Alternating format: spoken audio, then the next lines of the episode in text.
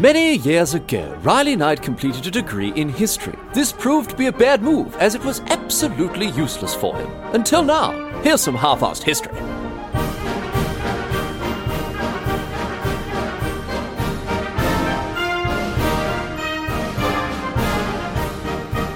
What's going on, mate? Great to have you along for some more half-assed history. This week on the agenda, going to be having a chat about Hammurabi, a, an ancient Mesopotamian king under whom the uh, the very famous city-state of Babylon became the capital of a vast kingdom, an empire, an empire really, although we do call it a kingdom. Uh, as Hammurabi fought to and, and ultimately succeeded in uniting Mesopotamia. Um, like uh, Sargon of Akkad, episode 214, I mean, it was last week, mate, get across it. Uh, Hammurabi was a great conqueror who was one of the very few people in history to bring essentially all of Mesopotamia under his rule. But he did a lot more than just conquer. Hammurabi is famous even today for his Code of Laws. The Code of Hammurabi is one of the most influential legal documents in human history, and its impact is still felt today in the 21st century in modern legal systems. It wasn't the first code of law by any means, certainly not, but it is easily the most famous one from ancient times, um, as it set out the principle, the legal principle, of retributive justice. In other words, an eye for an eye. This is one of the central tenets of biblical justice, which has, of course, been massively influential on the development of Judeo Christian societies, which tend to have a fair bit of influence. The Western world has, for better or worse, over the last uh, couple of centuries, uh, played a huge role in, in shaping a lot of international and, and, and global culture, and that includes the development of legal systems around the world. And uh, while you know this this principle, this this eye for an eye principle, which was later popular, popularized by the Bible, and, and uh, even today is pretty informative on, on, on the way that uh, crime and punishment is handled in many places in the world. While this didn't necessarily begin with Hammurabi, his use of this clear and consistent and ultimately rather harsh set of laws in governing his realm sets him apart in history as a man of a very great importance, even now, well over three and a half thousand years after his death. It's it's good to be getting across some more properly ancient history today, just like we did last week. There are, you know, five or six centuries separating Sargon and Hammurabi, of course, but we do tend to lump them in together, and there are certainly there certainly are some parallels between the blokes, which uh, which of course we'll get across. But we're going to talk about so much more than that. We'll uh, we'll kick things off by talking about Hammurabi's career as a conqueror, uh, how he built his realm by conquering other Mes- Mesopotamian city states and kingdoms. Then we'll move on We'll talk about his code of laws and how even today we can see the way that he has helped to shape modern legal systems and our approach in the modern era to crime and punishment. So, a lot to get across as always. Let's get into it. Here we go with the story of Hammurabi and his code of laws. Let's go. We're going all the way back here. We're going all the way back uh, to the 19th century BCE, long time ago. This means, of course, that we are before, because we're before the Common Era. We're counting years down, not up, as time passes. Say the same thing every time. Um, we're going back to around the year 1810 BCE. That's over 3,800 years ago, uh, roughly when young Hammurabi was born. He was born as, as the son of the king of Babylon, Sin-Muballit. Uh, and you might remember uh, we, us talking about uh, Mesopotamian culture, uh, the you know, and society, and the the, the structure of city states in the time of Sargon. Uh, last week we talked about this, and, and despite four or five centuries separating Sargon and Hammurabi, there are still a lot of similarities between how Mesopotamian society functioned. Uh, it was still an area that was filled with city states all squabbling and jostling and even fighting for dominance, or actually, really, so it wasn't so much of a dominant. I mean, dominance came into it, but really it was just for farmland. They all wanted the, the, the, the best land possible up and down the Euphrates, up and down the Tigris. Um, uh, and I guess with better farmland came dominance. So maybe the two things really ultimately meant the same thing. Um, anyway, this is the this is the setting in which we find Babylon at the time of the birth of Hammurabi. Uh, the city has been around for a long time. Uh, it's been around uh, at least since the time of Sargon. Uh, we talked last week about how Sargon either helped develop Babylon or just actually outright founded the city altogether. Um, uh, but even by the time Hammurabi came along, even in the intervening centuries, it's still pretty minor. Overall, Babylon is not, you know, we sort of think Babylon today, one of the most famous cities in ancient Mesopotamia, but at the time, I mean, there's a reason that we're talking about Hammurabi and the fact that Babylon became so famous is, is no accident, you'll, uh, as you'll find out. Uh, uh, as part of this episode, but at the time of Hammurabi's birth, it's it's a relatively minor city state. Um, it's surrounded by much more powerful kingdoms and empires made up of, of multiple city states, kingdoms like Mari, Eshnunna, Yamhad, and Larsa. Um, and even though Hammurabi's dad, uh, Sin-Muballit, had managed to conquer some other city states surrounding Babylon uh, on his own, he'd, he'd, managed to forge the beginnings of a kingdom for himself. um, Babylon was still outmatched in terms of power and influence. And uh, in terms of actually even really being a kingdom, this was a very new concept for. Uh, for people living in Babylon, uh, Sinbabalat was the first bloke to actually style himself as a king in Babylon. So, you know, Sinbabalat, he conquered uh, the cities of Borsippa, uh, of, of Kish and Sippar. Uh, but many of the other nearby kingdoms, as I say, much more powerful, much bigger. And one of them in particular, Larsa, right to the south, uh, to the southeast, was uh, very wealthy, very prosperous, uh, and it's uh, it's the city, the actual city itself, Larsa, uh, in the center of this kingdom. Uh, was a very, very rich and, and wealthy place for people to be. Uh, Larsa had expanded its influence a long way to the south, all the way along the Persian Gulf. And uh, this, for this reason, you know, the, the coming and going of trade goods, uh, the fact that many of the cities that Larsa had conquered were already very prosperous and added their wealth to the kingdom, Larsa was a very juicy target for conquest, and uh, decided that he would be the one that would overthrow Larsa. He decided to challenge Larsa with his smaller kingdom of Babylon. He gathered an army, he, mar- he marched southeast to attack the city, and promptly had his ass handed to him on a silver platter. That was that. The Babylonians had to retreat, with their tails well and truly between their legs as a result. And we're not exactly sure why, but after this defeat, Sinbabalat actually abdicated. He abdicated the Babylonian throne in favor of his son Hammurabi in either 1792 or 1795 BCE. And there are competing theories as to exactly why he stood down. Some say that Sinbabalat abdicated in shame after the defeat. He considered himself unfit, unworthy to rule. But there are other theories that indicate that he was actually quite old by this stage and that his health was failing him, and that he, decided that this, the time was right for a transition of power. Whatever the case, that was it for him. Hammurabi's turn, Hammurabi's turn has come, and he becomes the king of this new and, at this point, somewhat fragile kingdom of Babylon. So, perhaps very wisely at this point, Hammurabi didn't adopt the aggressive posture that his old man had taken, well, not yet anyway, and instead he focused on consolidating what he had. He focused on consolidating and strengthening his reign and his kingdom. Um, his dad had begun a series of building and infrastructure projects, and Hammurabi concentrated on them instead of on outward expansion and conquest. He built temples, he developed farmland, he maintained old buildings, and perhaps most famously of all, he improved the mighty walls of Babylon. In time, Babylon's walls would be considered impregnable, the strongest walls in the world, and Hammurabi was a big part in getting them there as he held them, had them built higher and thicker than ever before. Now, they would eventually fall, uh, but it would take over a thousand years. So Hammurabi did a very bloody good job with them, creating mighty, mighty walls that would defend the city for more than a millennium. Anyway, all of Hammurabi's efforts within his small kingdom were look, I mean, you know, doubtlessly the bloke wanted to improve the lives of his citizens. He wanted to help to build wealth and prosperity within Babylon, but there was definitely another side to the the infrastructure projects, to the development, to to the to the money, the time, the resource that Hammurabi was pouring into his kingdom at this point. There was a political purpose to be achieved uh, with what he was doing here. Hammurabi knew that with his dad's defeat in Larsa and with his position as a, as a new ruler, he wasn't going to be able to rush into invasion and military campaigning like a bull at a gate. And I have to say, he harbored ambitions of conquest very deeply indeed, but recognized, he recognized that he would be unable to fulfill them without a strong centralized power structure for himself in Babylon, and, of course, as well, strong public support in order to make sure that people were behind him in both a figurative and a literal sense when he was waging these wars. So, in addition to all the building works, the infrastructure projects, and everything else, he also did a couple of things to try to bring his people on side, support him as a ruler, and again, drum up this public support that he knew he would need. He forgave a bunch of people's debt, which is, you know, a very good way to get people on side, and also embarked on a series of, of temple building projects in a in a in a you know very open and obvious display of uh, of piety, and people loved this. He became very popular very swiftly as people saw this bloke, you know, not only forgive all their debt, but also paying his due to, uh, to the gods upstairs.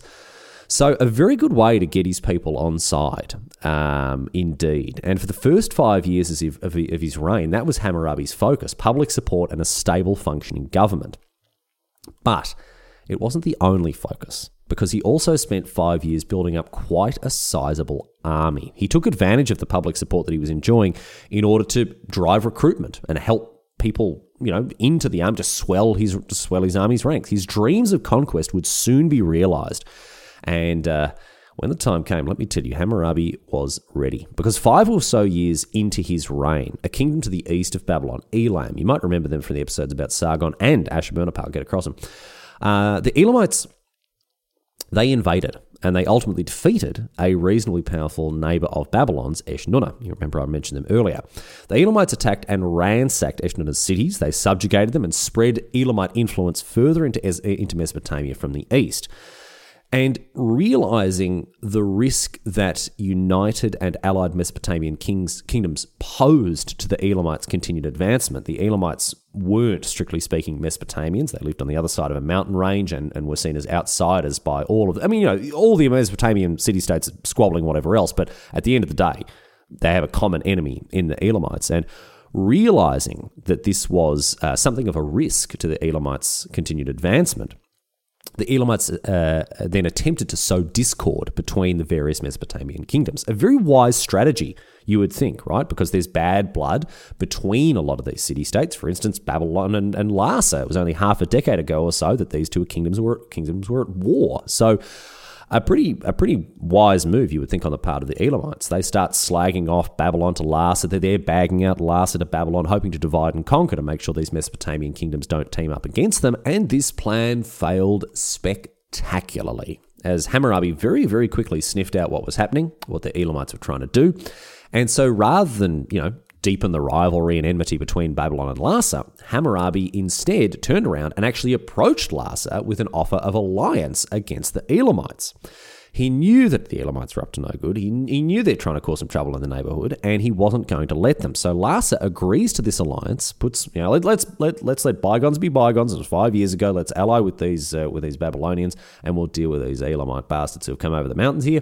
And before long, Hammurabi is readying his troops to take the fight to the Elamites. And happily for Hammurabi and for Babylon, the fight went very well indeed. The Elamites were handily crushed, they were driven back east over the mountains, and their plans for expansion well and truly put on the back burner by a swift and decisive response from Babylon led by Hammurabi. However, it wasn't all sunshine and roses because Hammurabi was actually left feeling pretty bloody unhappy about things when all was said and done.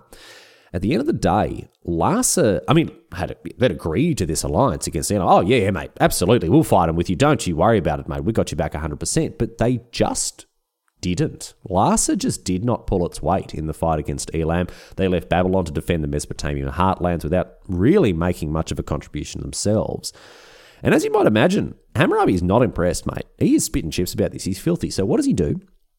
Well, he sends emissaries to the north, to the kingdoms of Yamhad and to Mari, and he forges alliances with them as well. But this time, not against the Elamites, they've been driven back to the east. This time, he forges alliances with them against Larsa. And the other kingdoms are happy enough to throw in their lot against Larsa. Larsa is rich and prosperous, and, and you know, they like the idea of knocking Larsa down a peg or two and having some of that wealth for themselves. And so with the backing of his new mates, Hammurabi, who was you know still pissed off with Larsa at not having really gone up against the Elamites with him as they said they would, and of course harbouring long term long term ambitions of southern conquest anyway that he'd inherited from his dad, he marches into the kingdom of Larsa. And it was here that Hammurabi put to use a technique that would serve him very, very well in warfare. As so much of Mesopotamian life revolved around uh, the access these cities had to water thanks to their rivers, and as Hammurabi was upstream from Larsa as he marched the southeast towards the Persian Gulf, he, the approach he took was a, a, novel one and a very effective one. He simply dammed up the Euphrates before it flowed into the city of Larsa. And this did two things. Firstly, it greatly reduced the supply of water to Larsa, which obviously had devastating consequences for its population. Their, I mean, you know, not not just their water supply, their food supply as well. They're not they're not able to water their crops. And secondly, once enough water had built up behind this dam, Hammurabi had a devastating weapon that he could use at a moment's notice to essentially destroy the city of Larsa. And that's just what he did. Once enough water had built up behind this dam, Hammurabi ordered the dam to be broken all in one go, and the water rushed out towards Larsa.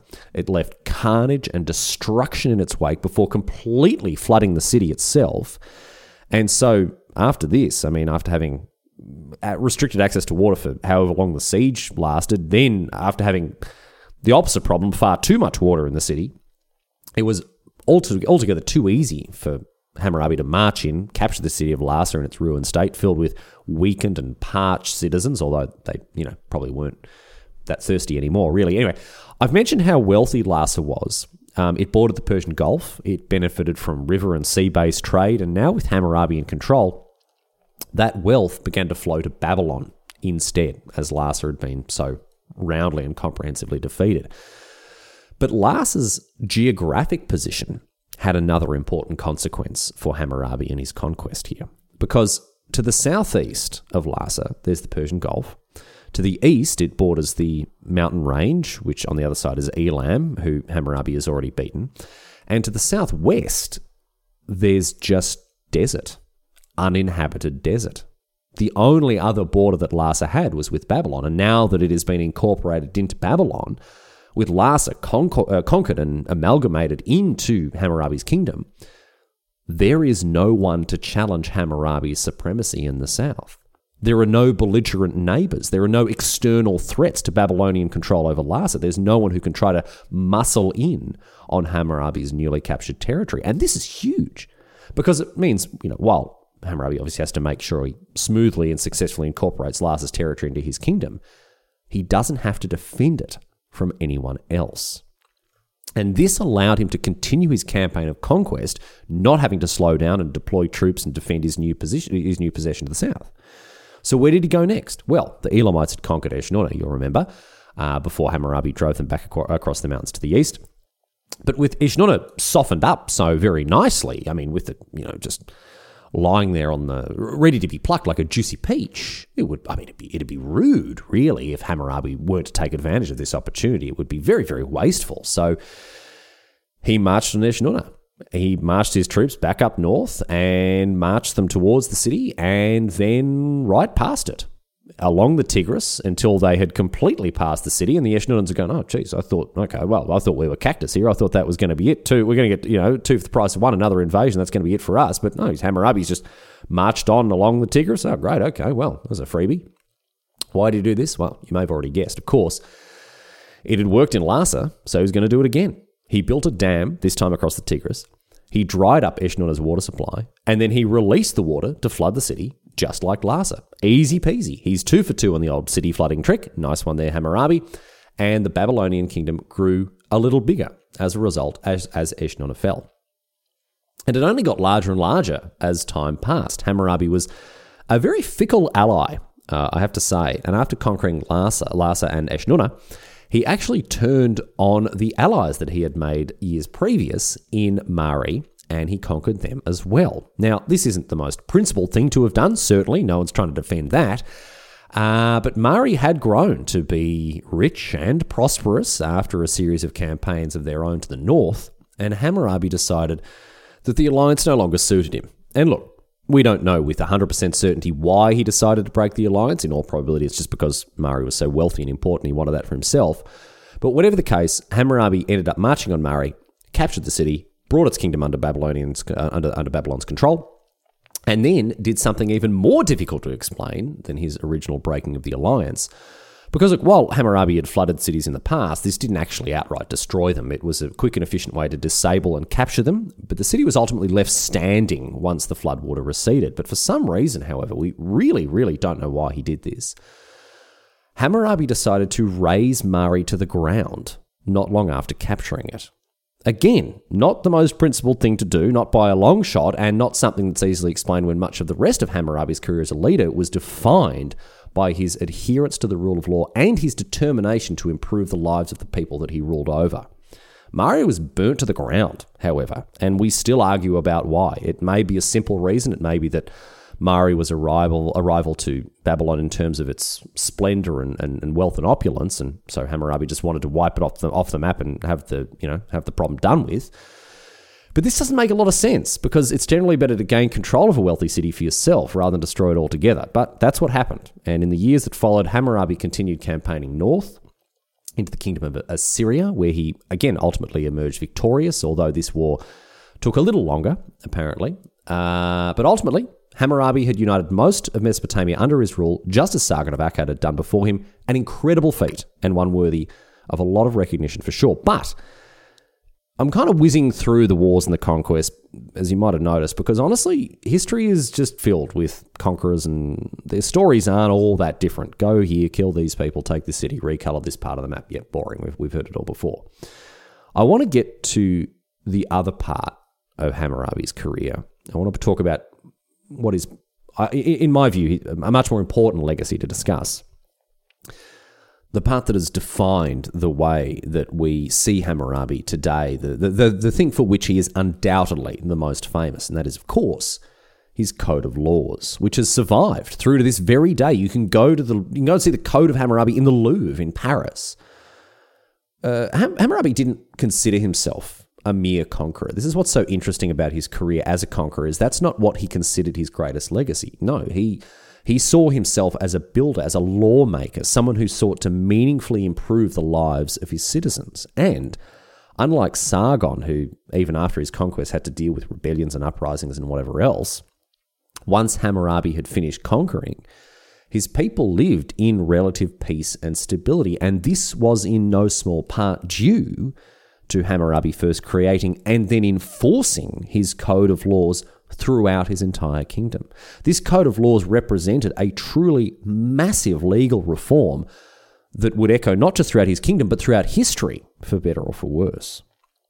I mentioned before, Hammurabi's code of laws, uh, it wasn't the first code of laws in history, uh, although people often mistakenly claim it was. No, there, there were other Mesopotamian kings that predated Hammurabi with their own codes, but Hammurabi's is the most famous ancient code of laws for a few different reasons, and, and we'll talk about them now. Prior to Hammurabi, much of the law of the land in Mesopotamia, whether it was encoded or not, it was highly localized. It was specific to regional culture and it was often restorative in nature. Now, restorative justice certainly is, I mean, it's a very interesting area. It's something that even today we're still learning a lot about in the way that it can be applied in, a, in, a, in an interconnected and globalized world. But certainly a lot easier to facilitate when it governs small groups of homogenized people living in small city states. Um, as you can imagine, when people have strong cultural or tribal or social links with each other, resolving issues and disputes that required the intercession of the law was was relatively easily achieved, as it wasn't quite quite the adversarial process that, that, that it often can be. But Hammurabi didn't rule over just one small city state with a homogenous culture. No, he ruled over a, for his time, vast kingdom, incorporating many different languages and cultures and ways of life. So all of a sudden, within his realm, you've got citizens of the same kingdom with different cultures, speaking different languages, holding different values. And restorative justice is not so easily achieved when there is a level of cultural disunity as people in different places view different crimes and, trans- and transgressions in different ways. I mean, this hasn't gone anywhere. It's still the case today in some parts of the world, like Pakistan or Saudi Arabia or Brunei. Something like adultery can carry a sentence as severe as death for a woman who's involved. Whereas in others, adultery is illegal still, but doesn't carry penalties that are quite as harsh, such as in the Philippines or in some parts of the United States, like Oklahoma and, and, and Wisconsin and Michigan. But then in other areas, adultery isn't illegal at all. It may carry social penalties, certainly from disapproving friends, but it's not a criminal matter. And these legal differences are fundamentally cultural in nature. So, what was Hammurabi's approach in uniting his entire kingdom with all of its different cultures under one set of laws? Well, he did away with the more traditional restorative justice approach and instead set out a system of retributive justice, which is, again, law based on the principle of retribution, or rather more simply put, an eye for an eye. And if you're thinking, once again, like you maybe did last week, hang on, I've heard this before. Hammurabi, he's just play, he's bloody ripped off the Old Testament. This is Exodus again. These these bloody ancient Mesopotamian kings plagiarizing the Bible once again. We've caught them with their pants down. Well, to make it even more unfair, Hammurabi ripped off the Bible a thousand years before it was even written. Because, once again, we are at a period in history where, where people like Hammurabi and his code of laws predate the Bible by centuries upon centuries. Exodus, which is a foundational text of all the major modern Abrahamic religions, it reads, You are to take life for life, eye for eye, tooth for tooth, hand for hand, foot for foot, burn for burn, wound for wound, bruise for bruise. And I'm not saying that Hammurabi invented this concept. Law codes that predate him, some of them were also reliant on elements of retributive justice as well. But the adoption of retributive justice and, and, and the laws that supported it throughout his, his sprawling kingdom, plus the fact that it has survived through the modern era more or less intact, makes it all the more notable. And the fact that you have a document or a series of, of, of stories so critically important to modern society as as the ones that are found in the Old Testament of the Bible that you know are so in so instrumental in so many major modern religions that were influenced by this bloke and the, the, the laws that he set out. I mean, it is very, very difficult at this point for us to understate the importance of Hammurabi's code of laws. He was a very, very influential lawmaker. The laws that he encoded proved to have a massive, an, an unprecedented impact on the development of law and the legal systems that enforce it over the centuries, over, over the millennia. But what was in the code specifically? I know that's what you want to hear, I'm, and I'm glad. I'm, and I'm glad I asked because happily we have more or less the entire and complete text, even today in the 21st century. Why do we have it? Because it was carved into great big stones for all to see, and one such stone has survived, and as I mentioned, is on display in the Louvre. So let's go through it. Let's talk about some of the highlights from this fundamental legal document. Uh, and talk about some of uh, the ways in which it has so powerfully impacted the development of our legal systems for so long.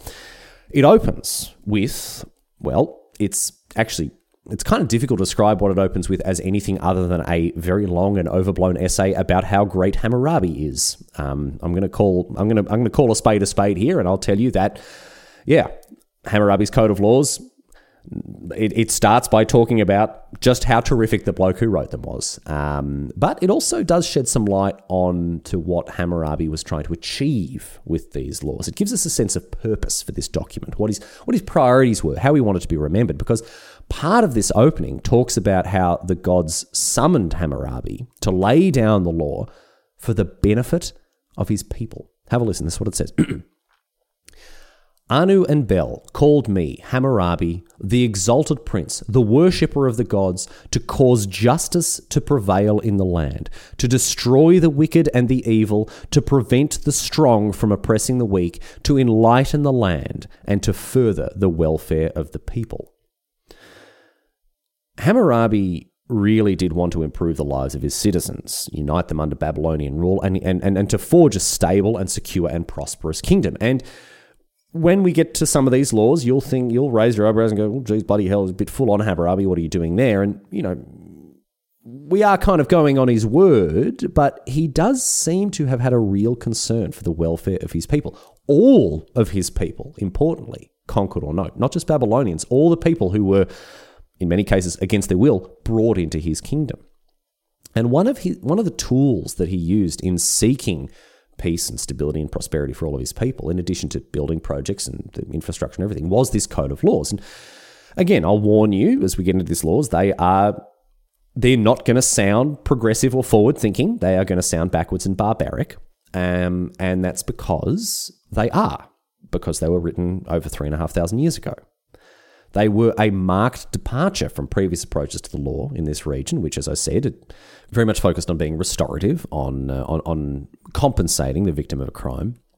But Hammurabi's approach uh, to crime and punishment was very much about the punishment and quite harsh punishment as that. In attempting to provide an unambiguous and consistent approach to law and the consequences of crime, Hammurabi overrode regional cultural differences and instead instituted a clear set of laws with corresponding punishments for breaching them. And in most cases, these punishments were, as you'll see, related to the crime itself. This is where the concept of an eye for an eye really started to take off. So, we've beaten around the bush for too long. Let's get into some of the laws and let's highlight now this principle, this legal principle of an eye for an eye. For instance, in quite a literal sense, under Hammurabi's code of laws, if you blinded someone, your punishment would be to be blinded as well. An eye for an eye, very, very literally.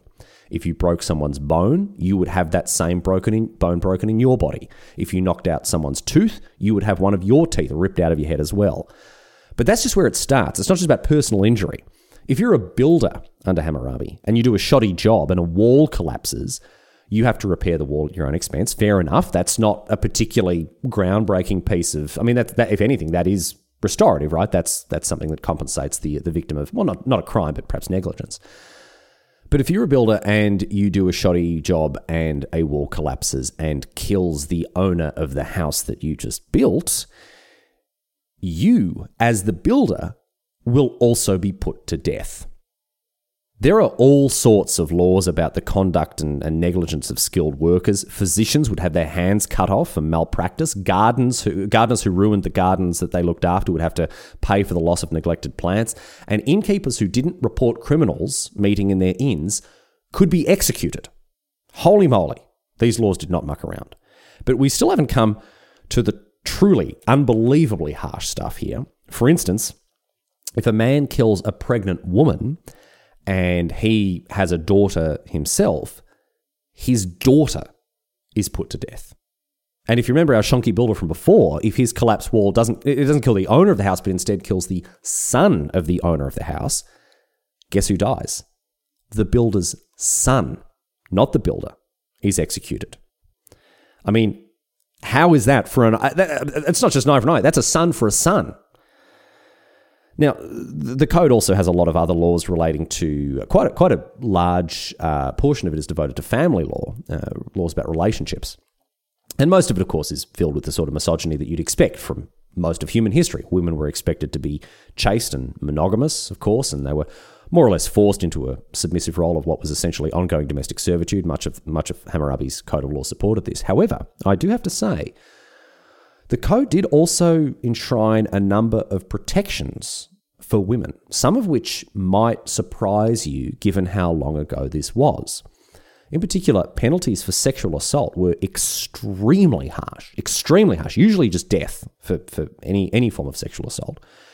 And women who wanted to divorce unfaithful husbands could do so and on top of that, would also receive a fair bit of money from their cheating ex husbands as compensation. Although, I have to say, and again, you won't be surprised by this, if the woman was found to have been unfaithful as well, she would be killed by drowning. Um, I mean, in fairness, as would the bloke that she's having the, the affair with, but you know, it won't surprise you to learn that women faced much, much, much harsher penalties for, for that sort of thing than men did. Women could also abandon their marriages and marry a new man if their first husbands disappeared or were unable to provide for them satisfactorily.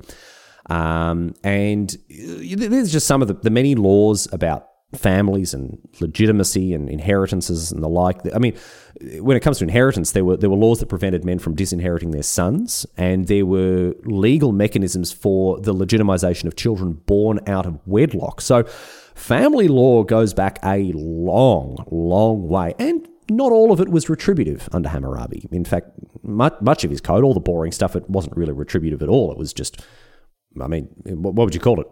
Regulatory, I guess. A huge amount of the code of Hammurabi was uh, was about industrial relations. For instance, there were laws uh, that outlined how much money was to be paid for everything from uh, working as a field labourer to hiring a boat or an ox. Um, not a whole lot of blood and guts in the wage regulation laws, let me tell you, but it does just go to show how specific and how uh, all encompassing this ancient code of laws got. Finally, a large section of the code dealt with, of course, agricultural law, farm law, everything from the irrigation and maintenance of fields to the management of livestock agriculture was a massive part of Mesopotamian society, and these laws reflected that. There were stipulations that protected farmers who lost, lost their crops to storms. Uh, it, it, this is great, actually. It read like this If the storm god Adad devastates his field or a flood sweeps away the crops, a farmer wouldn't have to make payments on debts for a year. So there were there were all sorts of protections for uh, for people working in the agricultural industries as well as many other industries. In addition to the punishments, you know, getting your hand chopped off if you were a dodgy doctor. But with almost 250 laws, I'm afraid to say we don't have time to get across every single part of the Code of Hammurabi.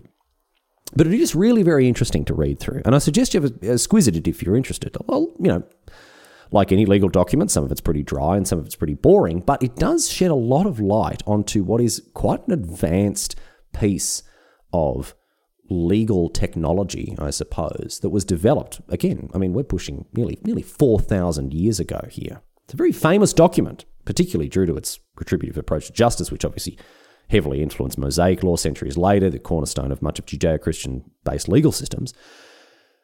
But it does show us just how enormously significant Hammurabi's legacy as a lawmaker is, particularly with Abrahamic religions being such a big part of society through to this very day. His influence on their development is felt today, even in the 21st century. Unfortunately for Hammurabi, however, his kingdom didn't last anywhere near as long as his laws. It crumbled within a generation of his death, as his successors were completely unable to follow in his footsteps. Hammurabi had forged his kingdom, his empire, really, just as Sargon of Akkad had, uniting Mesopotamia once again. But by the time his conquests were complete in the 1750s BCE, Hammurabi was already aging and unwell, and by the year 1750, Hammurabi was dead. Aged around 60, a life of campaigning and leadership had taken its toll, and his life ended and so too, effectively, did his kingdom. His son, Samsu Iluna, succeeded him, but wasn't able to maintain the peace and prosperity that his old man had managed to create throughout uh, throughout the kingdom of Babylon. There were incursions from incursions from neighboring realms. Uh, city states on the borders of the kingdom declared their independence. The, the code of laws be damned, they said. Uh, and within a year, the kingdom that Hammurabi had built was fractured and, and lost. And, and to us today, I mean, Babylon is perhaps the most famous of all the ancient Mesopotamian cities, and for good reason. It remained a rich and powerful city for many years afterwards, centuries afterwards, but nowhere near as rich and, powerful as it had been under, under Hammurabi. But everything ends, and in time, Babylon did fall. The Elamites, who Hammurabi had beaten so handily during his time on earth, returned with a vengeance. They looted Babylon and they took with them a stele on which was written the Code of Hammurabi. They returned with it to their homelands. And it's very bloody lucky that they did, let me tell you, because around 120 years ago, in the year 1901 CE, it was in the old Elamite city of Susa that this stele was found by archaeologists. And that's why we have such a complete record of Hammurabi's Code of Laws. Even without this discovery and without the renewed interest in Hammurabi that it brought about, Hammurabi remained an important and immensely influential figure in history because the impact that his code had on the development of the ancient and then the modern legal system is difficult to overstate. And in much of the world, justice still does have an unfortunate focus on retribution rather than restoration. And the fact that that is so heavily ingrained in human culture in so many parts of the world has, in some part at least, when it comes to enshrining that principle in a legal system, it comes back to Hammurabi and his code. For better or for worse, so much of humanity's enduring retributive approach to justice can be traced back to Hammurabi, who didn't just live the life of a great conqueror as he reunited Mesopotamia once again, but also gave civilization a great code of laws that still, to this very day, influences the way that we live our lives.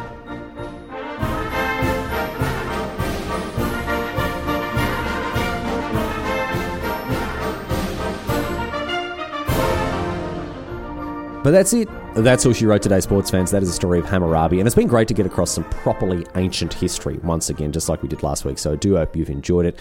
I'm uh, going to wrap up the show pretty quickly this week. As you can hear, my voice is uh, hmm, not up to scratch. I did manage to uh, procure for myself a case of COVID 19 this week. Yes, that's right. Aren't I lucky? Uh, so I've been struggling with that. The old voice has been uh, well, I mean, you can hear what it sounds. I actually actually don't mind how it sounds. It does sound a little deeper, maybe a little smoother. That sonorous baritone coming your way, but uh, no, the rest of it has really sucked. So um, yeah, got the episode out there. So you know that's what matters. Uh, got there one way or the other, uh, but it has been a struggle. So thanks for uh, sticking with me as, as I got through it with this uh, you know, slightly different voice. It'd be funny listening to these back back to back. Is you know, in, in, the time that comes, you'll be ah oh, right, okay. There's there's one where Riley was sick, and I remember years ago. I don't get sick very often. Years ago, there's another episode where I'm really really struggling with my voice as well, but got through it. So that's all that matters. Anyway, all the normal boring housekeeping stuff. Halfarsedhistory.net, uh, contact form, Patreon, merch shop. Thank you so very much to the people supporting me. Spread the word, friends, enemies, people you feel ambivalent about. That's that see you back in next week, uh, maybe, hopefully, with an improved voice. We'll see how we go. Um, or, I mean, depending on what you think of my voice now, maybe my voice will sound worse. Maybe you want me to do sick every week. Maybe I should go around licking doorknobs and, and getting COVID every single week so my voice sounds like this, you know, from now until forever. But um, yeah, nah, nah, no thanks. Not not great. Anyway, we're done. That's it. See you next week. Until then, leaving you with the question posted read. Of course, this one comes to us from Abu Ben Adam, who asks, has anyone tried to compile and execute the Code of Hammurabi?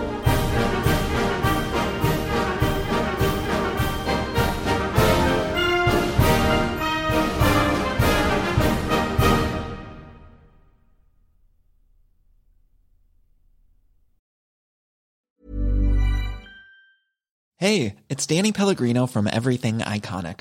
Ready to upgrade your style game without blowing your budget? Check out Quince. They've got all the good stuff shirts and polos, activewear, and fine leather goods, all at 50 to 80% less than other high end brands. And the best part? They're all about safe, ethical, and responsible manufacturing.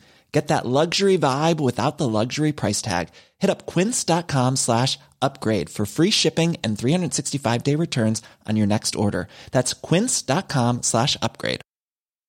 Hi, I'm Daniel, founder of Pretty Litter. Cats and cat owners deserve better than any old fashioned litter. That's why I teamed up with scientists and veterinarians to create Pretty Litter. Its innovative crystal formula has superior odor control and weighs up to 80% less than clay litter.